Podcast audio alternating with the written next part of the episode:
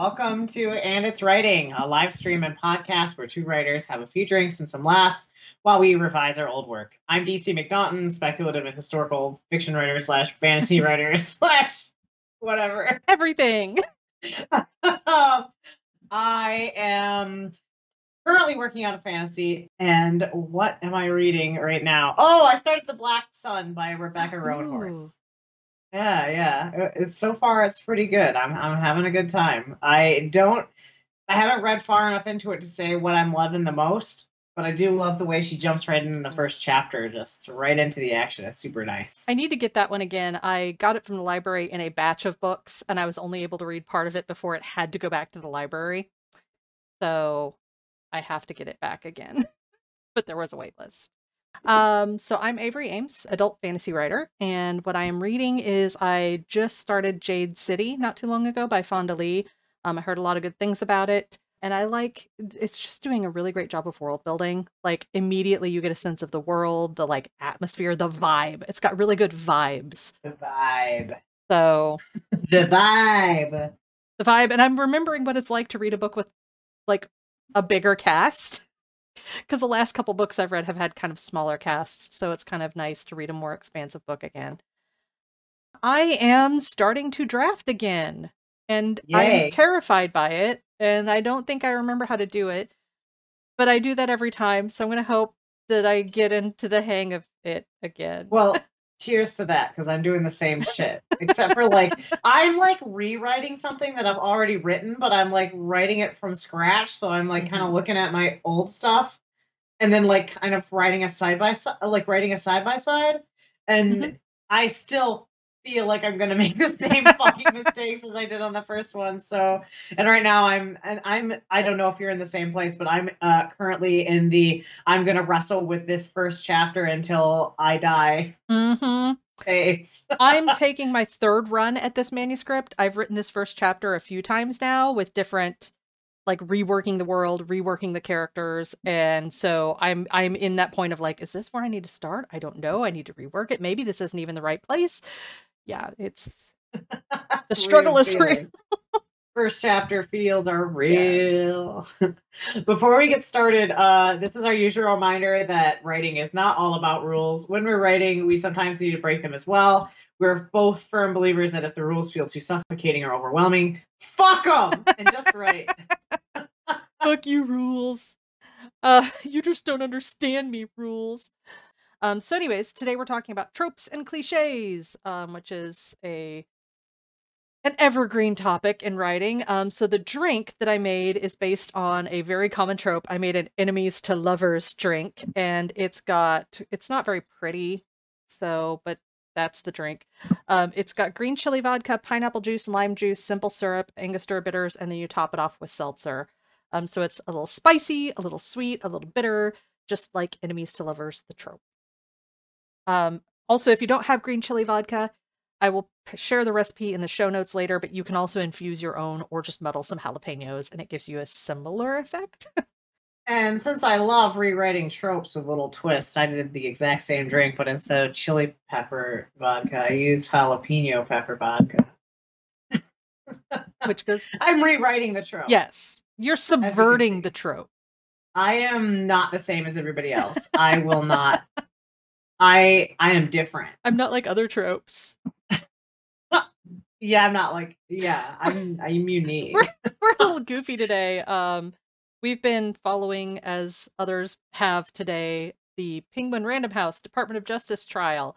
And just before the podcast, I shared with DC a thread. Um, someone on Twitter named Ash Dylan is writing like fake erotica featuring Penguin Random House and Simon and Schuster, and it is hilarious. Thank you so much, Ash Dylan. Yes, It's really great. Head on over to at the Ash Dylan Lit A S H D Y L A N L I T on Twitter and read that sweet good erotica between Simon and Schuster and Penguin Random House. someone uh someone in, in chat just asked which what trial? so uh this week there is a trial um penguin random house wants to buy simon and schuster and the department of justice is doing a um antitrust trial to see if that would create a monopoly or monopsony, which I don't know the difference between the two, but the, they're different terms and they mean similar things. But they're basically trying to decide if they're going to let the merger go through. So Penguin Random House executives and Simon Schuster executives have been taking the stand, and it's been it's a mess. and if you don't know how publishing works, it looks even messier. So yeah, it's been it's been fun. If you go to Publishers Marketplace or Publishers Weekly, they've been doing a lot of coverage of it, so you can kind of see what people have done. Stephen King took the stand and had to state for the court his name and occupation, so that was funny. yeah, like state your name. Was was Stephen King for the merger or against it? He was just testifying that there used to be a lot more imprints when he started, and that they've been swallowed up, and that it's it, that it seems to have affected uh, acquisitions since he started. So it wasn't really for or against. It was just kind of saying this is how publishing used to be, and since things have merged, this is how it's changed. I just feel like exactly what need, we need in publishing right now is less people working on publishing. well, we need less people in some job descriptions and more people in others. Yeah. Only a lot. Yeah. So, anyways, back back to the topic. That was a fun little digression, but that is why we're a little bit silly. Drinking the pain away. Tropes and cliches. First, I'm going to kind of define them because there is like the academic definition of what technically tropes are and cliches are, which is not what people usually call them. And the academic definition is that a trope is a a device that is commonly used that people recognize as a device to mean something and a cliche is usually a specific phrase. So a cl- cliche would be like des adorno. People never use it that way. So that's not really how I'm going to use it, but I did want to acknowledge that we know that's what they technically mean. People generally use trope to mean they do use it to mean that, like an, a thing that is commonly used that people recognize. Um, and cliche, people tend to use as a term to mean an overused trope, which is subjective. but I did kind of want to mention that that's that's the definition, and we're going to kind of discuss them as the as as the literary devices in a way. Also, I just saw in the comments that the uh, Penguin Random House thing needs to be an episode, and maybe we'll do maybe we'll record like a mini episode on that or something. yeah, we could just sit and listen to us stress really hard about about it. You know, it's a great time to be on sub to publishers. Yay! so, on tropes and cliches, why do you think they usually get a bad rap? Because a lot of people are like, "Oh, that's a, that's so tropey," and they say it derogatively a lot of times. I feel like when they get, I feel like when it gets a bad rap, it is because either so okay. I think the bad rap comes from people seeing unique ideas a long time ago. This was a long time ago. Uh, they they saw unique ideas, and then they decided, well, that idea is making money, so I'm gonna do it. And that's like I'm talking like a hundred years ago, mm-hmm. back when like Disney first started. And they're like, okay, let we just we're taking all these stories that you know were very successful, and we're gonna make them into movies.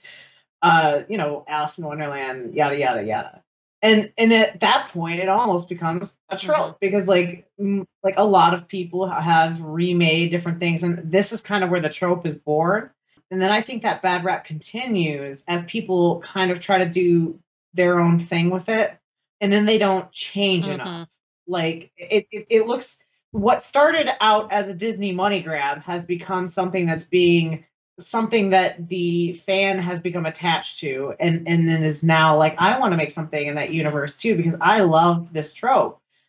And it looks I like I don't know I've never had this feeling. First of all, like I've never saw I've never seen somebody's tropey writing and thought oh, this is tropey garbage. Mm-hmm. I'm just like, this person is writing the thing that they like to write, and I think that's great. Mm-hmm. You know, like I'd like certain tropes too. But some people get really up in arms about it. They're like, this is tropey. It's been done before. It's cliche. Like, everybody is doing this. And why are you doing this? And shouldn't you be doing something unique and original?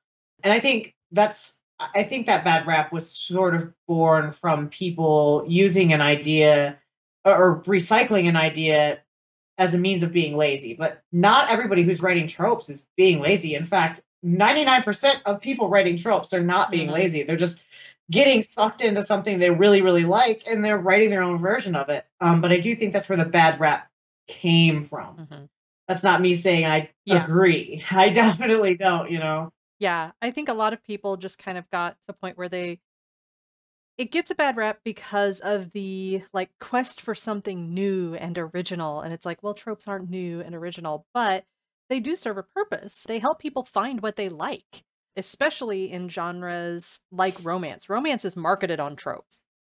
Like you'll see Mhm. in the blurb or in like the you know the marketing tweet, "Hey, buy this romance." Is this is an enemies to lovers slow burn they'll even mention the smaller tropes like fake dating or just one bed, all these things, and they'll mention it because people are like, I like that one. so Mhm. people use that to find the things they like. And um I mean, I've done this. I've written tropes. Cambiare is really just all my favorite tropes just thrown in a blender Oh yeah. because that that's my self-indulgent fun tropey series and anybody who likes those same tropes is going to be into it. Anybody who doesn't is not. And I know because I can see somebody say, "Hey, this is in you know, this trope is in my book and it may be something I'm not into." And I can go, "Ah, that one's not for me." And so yeah, it can help in a, the same way that like genres can help categorize books and help you find what you want. It's it's the AO3 tag like um, function Yeah. which for those who are not familiar AO3 is archive of our own. It's a fan fiction repository and they have a very robust tagging system where people will list, you know, this has this trope, this trigger, you know, it's this type of fiction, it's set in this type of world, like in little tags at the top of the story. So you can immediately read all the tags and go, yep, I'm in, or nope, I am out. Yeah, see, I I love the my thing is like I love writing from a trope. I use a trope to start, and then I'm like, how do I take this and tilt it on its head? Like, how do I put it on its head? Mm-hmm. And that for me is really fun. Um, I think most of the books that I have planned, even the one I, I have started to work on again, you know, it uses some tropes like immortal fate, that kind of bullshit. But I'm I'm taking it and I'm turning it on its head. I'm doing. I'm like, how can I make this something that no one's ever done with this trope? Mm-hmm. and you know i also did this with the wishes trope um the three wishes trope back Yeah. a couple books ago. And I, it is just so fun to just not you know turn it over and and surprise the readers of this trope with something maybe they haven't seen and even surprise people who who don't like tropes with something they haven't experienced from a trope and then you know change their mind about what tropes really are. And I was gonna say, I will say you used one of my often least favorite tropes, but you interrogated it in this exact work, and you interrogated it in a way that I found really interesting because I really like when people question some of the tropes sometimes. which trope was it The fated, the soulmates trope, the fated soulmates trope. oh okay And I will say, to avoid using your work as an example, I will use another example Mhm. of the same trope and a piece of media that used it in a way that I thought was interesting. I I generally don't like the fated soulmates trope personally because I feel like it removes character agency, totally. but some people like it. But one of my favorite things growing up was the ElfQuest comic book series, the graphic novels. And in ElfQuest, they have a fated mates trope where people hmm lock eyes and it's it's like a reproduction thing. It's like they lock eyes they do it they have a baby. That's the only way they can have a baby is if they have this like soulmate connection but the this series really and so the series really interrogates this. There's a couple that's like a long term like monogamous well they're not monogamous but they're a long term committed couple who want to have a child and they can't because they've never had this connection. They've never had the like fated mates. They're not monogamous? oh no. Oh, good. But then they also interrogate what happens if you have this soulmate connection with someone that you hate. They explore like what happens if you don't like someone, what happens if you connect to some what if happens if you're in a relationship with one person and you connect to another person and those two people hate each other. And they they really interrogate like every possible permutation of what could go wrong with this trope. And I really liked that because it was it was doing something different and subverting it in a way that I don't want to say I didn't see before because I read ElfQuest when I was probably younger than I should be reading ElfQuest. but it's a way that I haven't seen in a lot of media, and you kind of did something similar. where you're you're interrogating the trope and going, okay, what happens if things go a little sideways from it? I'm glad that you liked it, first of all. But that is just what I love seeing in, in Mm-hmm. tropes. Like I liked uh, for whatever reason, I really liked the way that George R. R. Martin used the dragon trope. Mhm. Like I feel like there's a lot of very samey, same dragon related stuff out there. And George R. R. Martin's was much the same, but it was also kind of cool just to see the hierarchy of people and dragons. Mhm. Like it was really neat. Like he did it in in a way that made it very like new for me, even though I know those books are very old, but some of them haven't even been written yet. So are they old? We just don't know. They're old and new at the same time. um, yes, yes, that series has been getting written for like 25 years. So Yeah. Uh, um, but yeah, I I love I love a good trope. Like when I really think about it, I feel like there are very few books out there that don't use some kind of a trope that Oh. aren't like okay, literary fiction tends to like there's a lot less tropiness going on there, but like outside of the literary fiction genres, I feel like there's a lot more chance to have a trope. And like people make it work. Yeah, especially in any sort of genre fiction, because you're going to have tropes in your thrillers, in your cozy mysteries, in your, like I said, especially in romance and in fantasy, sci fi. There are just tropes that are going to recur. It's just about, like I said, kind of using them to find your audience, but kind of segueing back towards the sample. Kind of in that why they get a bad rap is there are some of them that are I think a lot of the reason they do get a bad rap is when they are used, and I don't want to say badly because that's so subjective, but like you said, when they don't do anything that you haven't seen a million times before, Right. even just a little bit. And in this case, it's going to be when you pile a lot of them on top of each other. We're going to find out because you can use a lot of like common tropes together if that's what your audience is looking for. But that's going to be Yeah. a big, it's very subjective. Yeah. Yeah. So, yeah, do we want to start looking at the example? Sure. Let's do it. We may try to edit it. We may just kind of point out what we think is not good about it.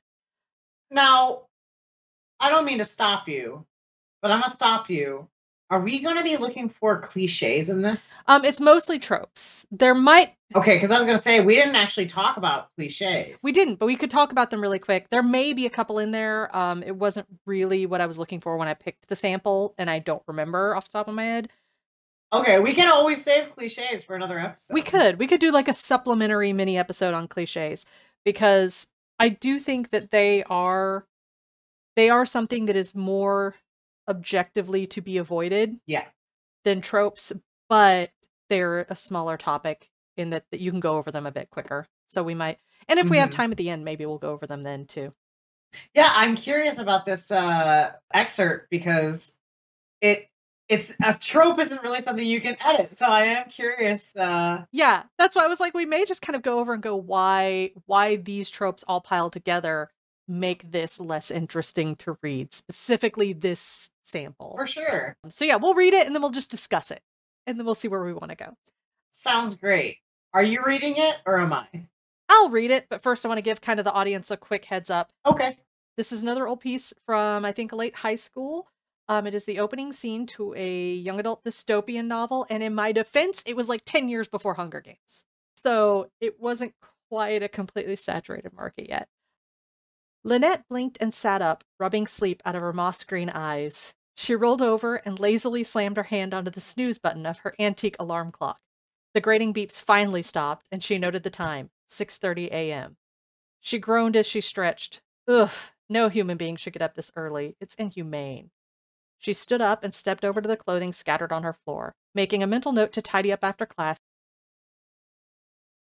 Lynette closed her eyes sleepily as she let the hot water flow down her back. After showering, she rifled through her closet. Black was definitely the dominant color. Lynette selected clinging pants and a black long sleeved turtleneck with black boots to match. Pulling her burgundy hair into a high ponytail, she took a last glance at herself in the mirror before walking down to breakfast. Almost almost absent-mindedly, she noticed she looked slightly older than her 19 years. It was something in the eyes, despite their vivid olive green color, an expression that suggested resignation. She sighed and turned into the hallway towards the cafeteria. Lynette! Her friend Carissa shouted sharply from the end of the hallway, her dark eyes hiding impatient sparks. Hurry up, you're going to be late for the ceremony, and they won't be lenient if you forget again. So, this is a whole bunch of tropes cobbled together. so, we've got, I'm going to list a few of them, and if you noticed any others, let me know. We've got starting with waking up, we've got going through the morning routine, which is kind of part of the starting with waking up. We've got the looking at yourself in the mirror. We've got the like starting the story being late for something. We've got the describing yourself in the mirror, which is part of the looking in the mirror. So we've got like one, two, three, four paragraphs, and we've got like four really common, especially in YA tropes. Oh, and the oh, sigh. Oh, the sigh. I feel like the sigh is a mini trope all on its own. Where was the sigh? Fucking she sighed and turned into the hall. Oh yeah. You know, you know, that's not really a trope. Well, at least she didn't let out a breath she didn't know she was holding. Uh, But I think maybe we can just kind of discuss like why this isn't working as it is. And I think it's exactly what you said that it's not bringing anything new to the table. yeah, this is like this is very classic. This is why everybody okay, so you're that person, right? Okay, you're a person and you're like you've written a great book and it starts with somebody waking up. And somebody has just told you that uh starting a book with somebody waking up is super tropey cliche and agents don't like it. And now you're panicking because you really need this person waking up in the beginning of the book. And that's uh that's a really hard thing for you to hear. I will say it can be done. I will say that i've actually had agents tell me to my face to fix it when i did it also what i will say is i've had other agents be like well i want to represent you so i don't care if it's tropey so um do what you love but this is the classic thing that agents don't want is waking up for no reason Yes. you're waking up because it's an easy place for your head to start Mhm. you're starting in a place that's not really necessary because nothing's really happening not really not not anything you can't show on the page in a scene with more action or something more unique or colorful something that's really going to surprise shock your reader right off the bat because there's nothing here that to me is a hook Mhm. I mean, you want a hook in like your first two paragraphs, and you can't really have a hook if you're showing somebody waking up. Now, you could have a hook if you did it the right way, but it's, you know, you have to do it the right way. And do you want to fall into that, you know, 1%? That's, that's rough, you know? And that's exactly what I was going to say was the reason we kind of wanted to touch on the reason why a character waking up is a is a trope that a lot of people don't like. And it's because usually that's not where the story actually starts. Like you said, it's an easy place to start it. Mhm. There's there's nothing there's nothing like you said, there's nothing happening here. Kind of like we we went over one recently that was on I actually don't remember what the episode was about, but we had a character waking up and you changed it so the character was waking up from a nightmare and rushing out the door and that's something happening. Um, this is a very similar situation, but there's nothing Mhm. interesting happening. She's she's waking up, she's looking in the mirror, she's putting on her clothes, and you can almost do this if you're doing something that's like you said that's a hook but we're not getting anything terribly interesting about the character i'm telling you about the character but it's not nothing to sink your teeth into Yeah. There's, there's nothing to say, this is why this sleep is extraordinarily un- unusual Mhm. because like if you're going to have somebody waking up from sleep in your first chapter you want it to read as extraordinary or unusual and if there's nothing that's showing that sleep being extraordinary or unusual then it probably shouldn't be Mhm. there so that is when i would advise you to to change it because that that is why the waking up thing is so you know because you do the same thing when you wake up. You wake up you brush your teeth. Oh you know it kind of i don't know if we have pub did we publish the episode yet where we talked about that movie? In stranger than fiction? Yeah. I think we did because yes it was the inciting incidents. We were talking about inciting incidents so that one has been published. Okay yeah yeah. So like if you so the beginning of that story there's a man waking up right Mhm.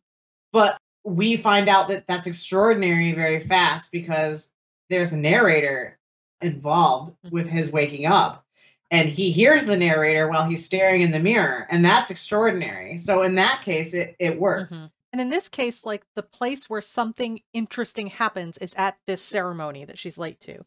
So if I were going through and revising the story now, that is where I would start the story. Maybe just heading into give you a little bit of world building. This part, like I said, it's it's not and it's not telling you anything about this world. It's not telling you anything about the character as a character, except that she's not a morning person, which is a trait, but it's not like a particularly hooky trait.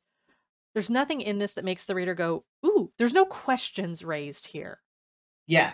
See like if this were mine and i had to you know if, if i was a re- if i was a writer and i said i have to start near this scene i would actually start it with like like halfway through. Because you could do like lynette pulled her burgundy hair into a high ponytail and took one last glance at herself in the mirror before walking down to breakfast. She noticed that she looked slightly older than her 19 years if that's imperative to the story, that's actually a hook in and of itself. Like, why do I look, why do I look older than I should? I would also get rid of slightly. But There's a lot of things Yeah. about this writing I would definitely change, which is actually why I didn't read it the way the way that it's written. Uh, if I didn't need to start it down here, I would start it at the ceremony that has been mentioned. So, is there really a ceremony? Does the ceremony even is that mentioned here anywhere? yeah, it says you're going to be late for the ceremony and they won't be laying yet. Oh, right, right, right. Yeah, see, I would just I would start at the ceremony with her running in, you know, hmm late. Cuz that's that's funny. And this is kind of a trope. It kind of ties into a future episode topic about describing appearances. But one of the tropes is the looking in the mirror to describe what your character looks like. And you can get away with that to an extent if there's something notable about the appearance. Um, like she noticed she looked older than, you know, older than 19. But just looking in the mirror and being like, I have red hair and blue eyes. And you, you don't want to you want to do something that's interesting about your character if they're going to do if they must look in the mirror because you did it once and I didn't even notice that you had done it because it was the way to show your reader that your character wasn't human. Yeah, uh but see, I also got in trouble for that. Okay, so the so the instance that Avery is describing is from one of my books I wrote uh from the perspective of like an anthropomorphic cat.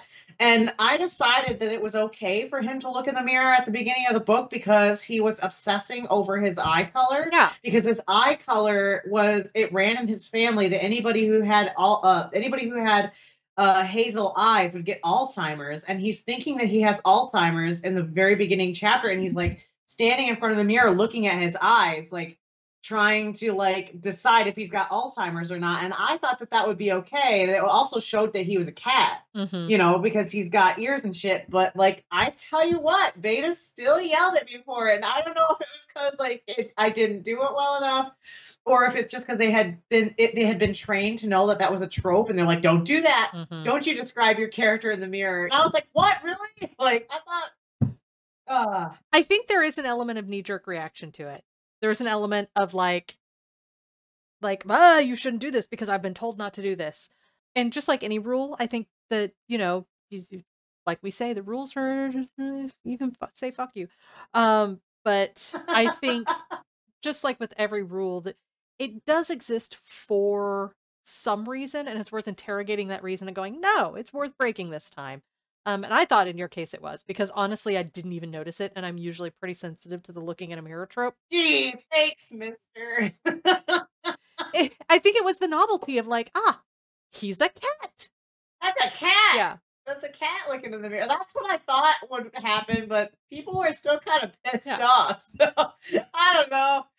And in this case she's just being like oh my like i said you know the the i look older than 19 i actually would probably like you said i think starting there i would cut the burgundy hair because like i said we'll go into description of appearances later. Future mm-hmm. episode keep an eye out for that one. But saying you know she pulled her hair in a ponytail and realized she looked a lot older than 19 and maybe give a hint as to maybe why?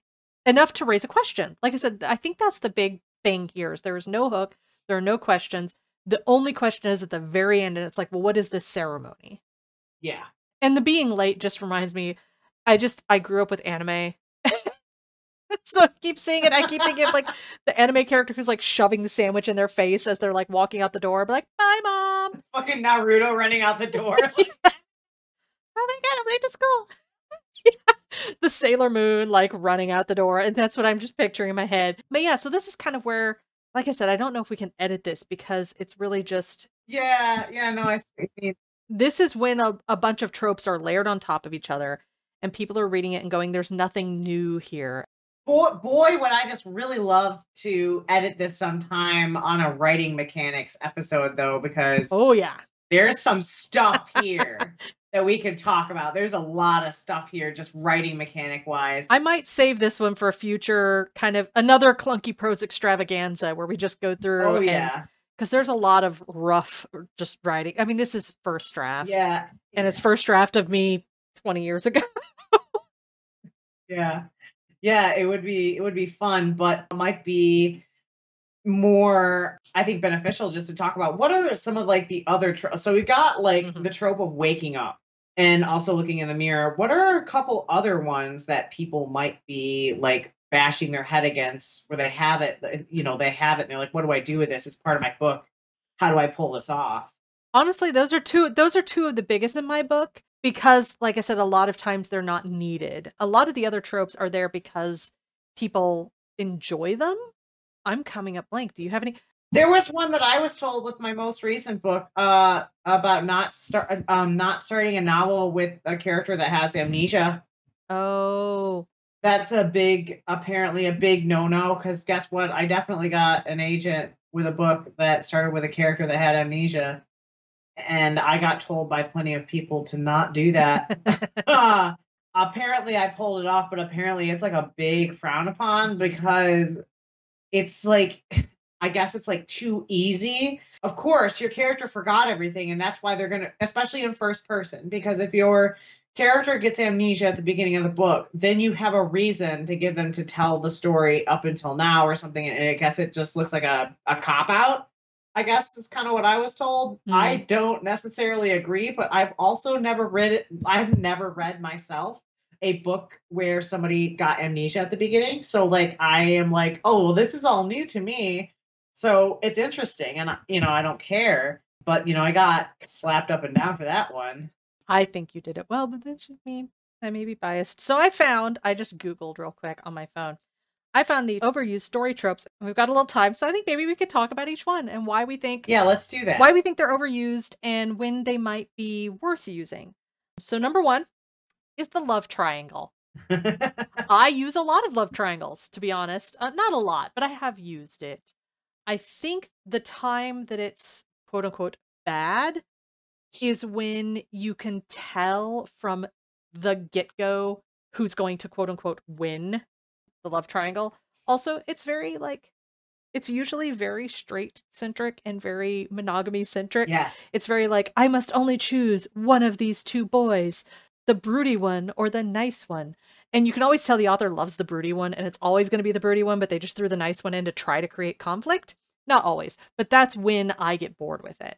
If everybody seems like they're a good candidate, then there's part of you, there's always part of me that's like, why not both? My current work in progress has a love triangle. Yeah. I mean, I like I said, I've used it. The book that's on submission right now has a love triangle. Yeah, I feel like the ones I feel like the ones that get kind of exhausting are just the ones where basically a girl usually is left to choose between two guys. First of all, I haven't seen a lot of guys having to choose between two other guys. I want to see more of that. Mhm. Again, this is about just turning the trope on its head and saying, well, I'm going to use it this way because this hasn't been done very much. Boy, would I love to see that. Or maybe like a girl like trying to choose between two guys, but the guys are already fucking and cheating on her behind her back. You know, like maybe like just something like I don't know to shake it up a bit, Mhm. like make it interesting. Yeah, I make mine interesting in other ways that I'm not going to go into right now, but um, you could make it a very unusual love triangle, like like really make sure they don't fit together at all. Just you know, I think yeah, as long as there's an authentic conflict that feels multidimensional, then it makes sense. Um, but sometimes it feels just shoehorned in because you're trying to create artificial conflict, and that's when I get like, eh. Um, number two is the evil one, and it's basically just saying a character that's just straight up evil, just cause. And that one's, I feel like that's kind of trope, but that's more of a character problem, and it's just give your characters motives and goals and backstory. You gotta have a character with motives and goals. So if you have a character that's just straight up evil, just to be evil, and I have seen, you know, some beta reads have come my way where it does feel like there's just an antagonist that is evil just to be evil, and if you think that you have an ant- if you've been told that your antagonist doesn't seem to have a motivation for being evil and it's just being evil it probably means that you haven't made your antagonist goal and their backstory like available enough to your reader so if you're sort if you're currently trying to get past an issue like this i would just really suggest seeing if you can buff out your antagonist a little bit and give him more to live for. Um, because evil is always best when it's smart and needy. That's the best kind of evil. The chosen one. A lot of people complain about chosen ones. I don't think this is necessarily a bad trope, except that, again, it's the same thing. It's that I want to see something a little different because it is something that has been done so many times that I just want to see it shaken up a little bit. And I feel like this kind of goes dovetails with the prophecy trope, which is one that I like. I personally like to see subverted.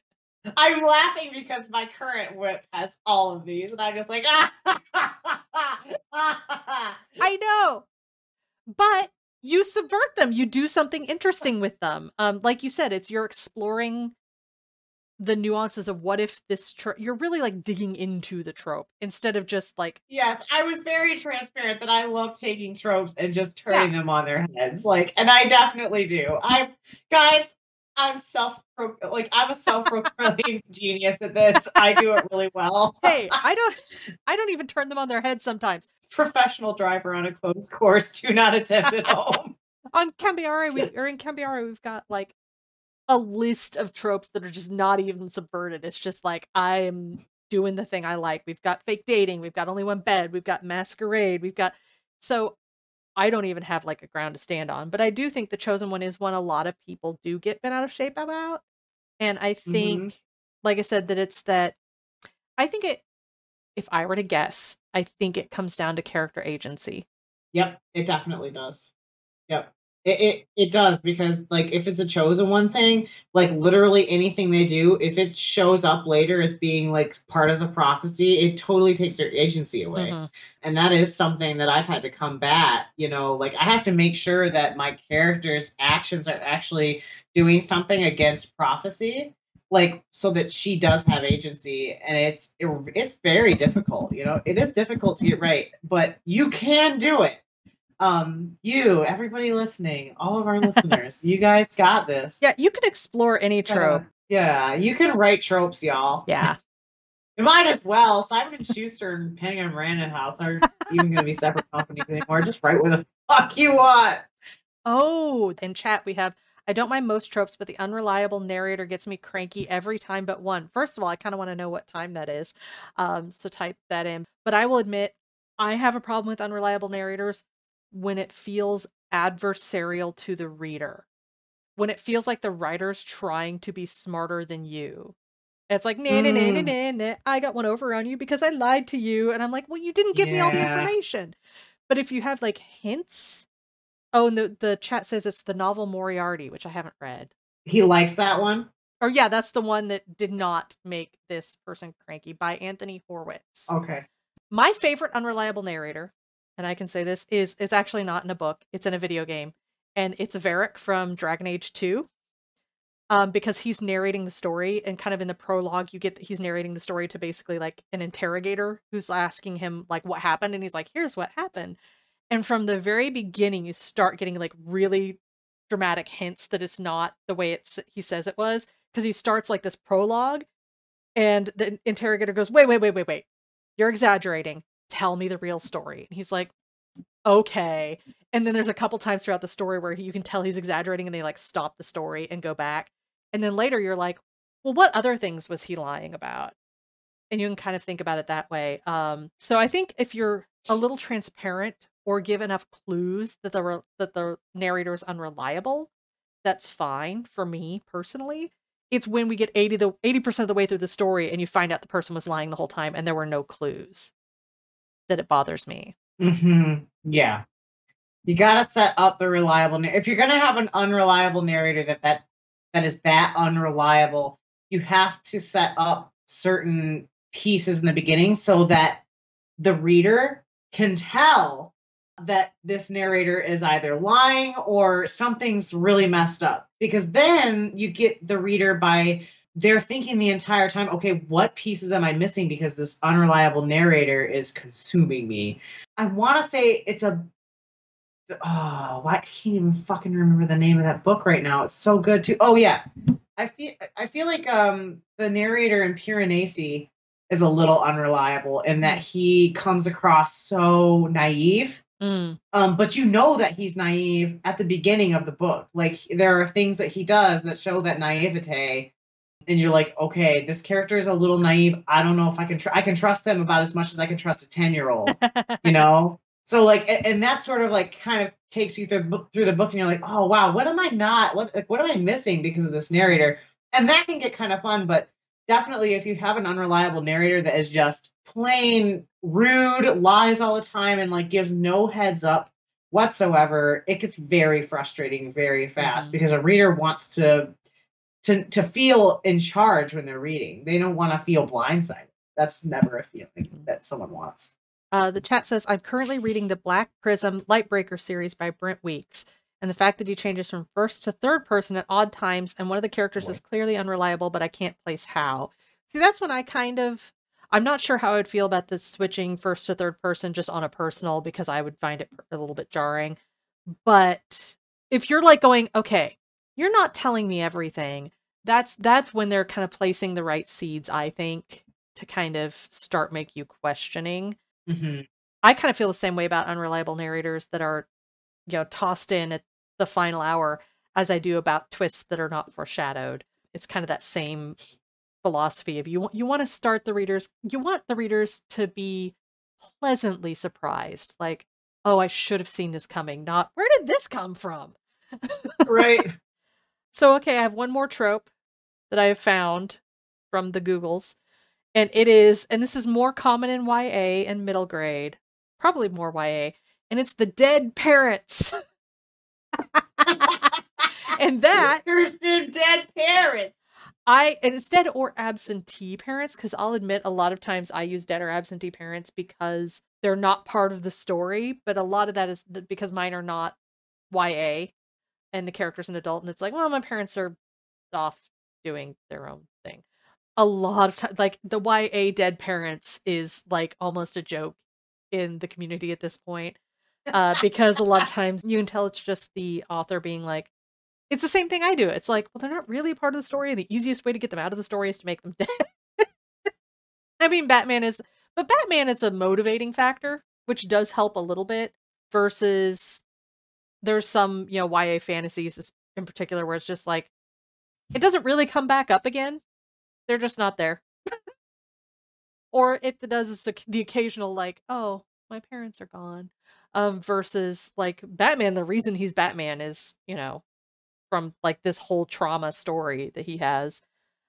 That being said, there don't feel bad if you have some dead parents up in your book because there definitely are situations like for instance, like I don't know a lot about Chronicles of Narnia, but there's a lot of books like it where um the absence of parents sends the kid to a different house or a different like a different place of living Mhm. and then they then have to explore that new life.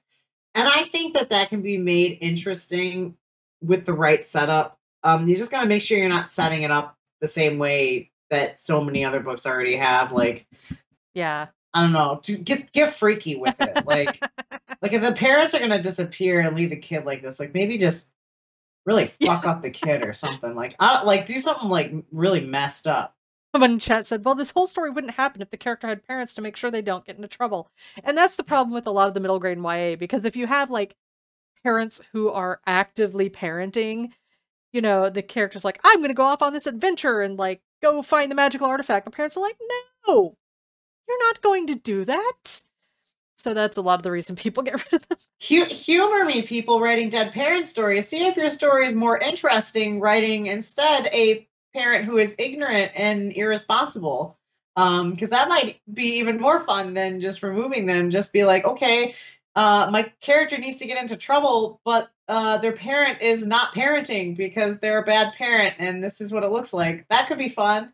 One last trope to talk about, and this is one that I think is objectively bad. There are very few cases where I will say a trope is objectively bad, and this one is bury your gays. Don't do How it. Bury your gays is when like the only queer character, and sometimes it, there's kind of like a offshoot of that where it's the only diverse character of any kind, any character that's not white, cis, straight, is the one that dies. Oh, jeez. So- optics. Yeah, and that it's a less common now, but it was I mean for a long time it was just like, well, there's the gay character. They're going There goes the game. there they go. Now we're only left with the straight people. Um so it says I will find you and send you microfine glitter. That's that's the only trope that I can think of off the top of my head that I'm just gonna be like, don't do it. Now you can kill a gay character if everyone in your story is gay or multiple people are queer and there's one of them that happens to die. That's fine. But if you've got like the token person that is not white cis straight person and that's the one that dies. Don't kill your token gay Yeah. person. I mean that kind of goes into tokenism. Don't have token. if you are going to kill your token gay person, well, first of all, don't have a token gay person. Have a gay person when you should actually have a gay person, or fill your book with gay people because you can. Yes. But also, kill somebody else first or something. I don't know. Oh, okay. Another one that I would say is objectively bad is just came up in chat, which is the fridging fridging of women to motivate the males, which I don't know anybody who's not familiar with this term yet. It's pretty common now, but anybody who's not familiar with it, it, I'm it not. comes from a comic book where a male comic book character came home to find that his girlfriend had been like chopped up by the villain and put in the refrigerator, like murdered. Oh, And that's it comes fridging a woman character comes from the term like it's when you murder the main character's wife or sister or mother so that his man pain can motivate the story and like that character the only purpose she serves is to die. is to die and cause man Yeah. pain. And now there are stories we're getting more common now where like the fridged character is not necessarily a woman, but if a character exists only to be murdered for the sake of your character to feel angsty, there are ways to explore that that feel more three dimensional, and a lot of times it's not. I think that goes also just for the kind of the gay thing that we talked about earlier. Like, don't have a character exist just to to serve somebody who who is underrepresented, and don't have them have the only thing they do die. Like, don't have them be in the book just to die or just to be the underrepresented character. That's not right. So yeah, I would just say in general, don't don't do that. Um, some people have an issue when the dog dies just to drive the story forward, um, which for a long time I also did. Uh, I had a problem with, and then I saw what John Wick is it, Uh huh. where the dog dies and he goes on a fucking escapade. Like I was just like, this is perfect. Well, and that's the thing where it took the trope and made it so like mad about his dog dying. by the way just for posterity the uh the term fridging came up uh from gail simone popularized it through the website women in refrigerators and it was a green lantern storyline Oh, okay. that where it happened but yes and and I mean, there are characters like we talk batman's parents exist to be fridged but they also get fridged more or less before the story starts we get flashbacks occasionally Yeah, you don't need to know that Batman's parents. I mean, you kind Mm-hmm. of know it just by the way he acts and what he does and how he brings it up, but it's not not really on screen. At least not most of the time these days. Yeah, and that's also an older story. So, you know, Mm-hmm. kind of before fridging became quite known as a thing. But yeah, we're kind of coming up on our time. Our next episode is on August nineteenth.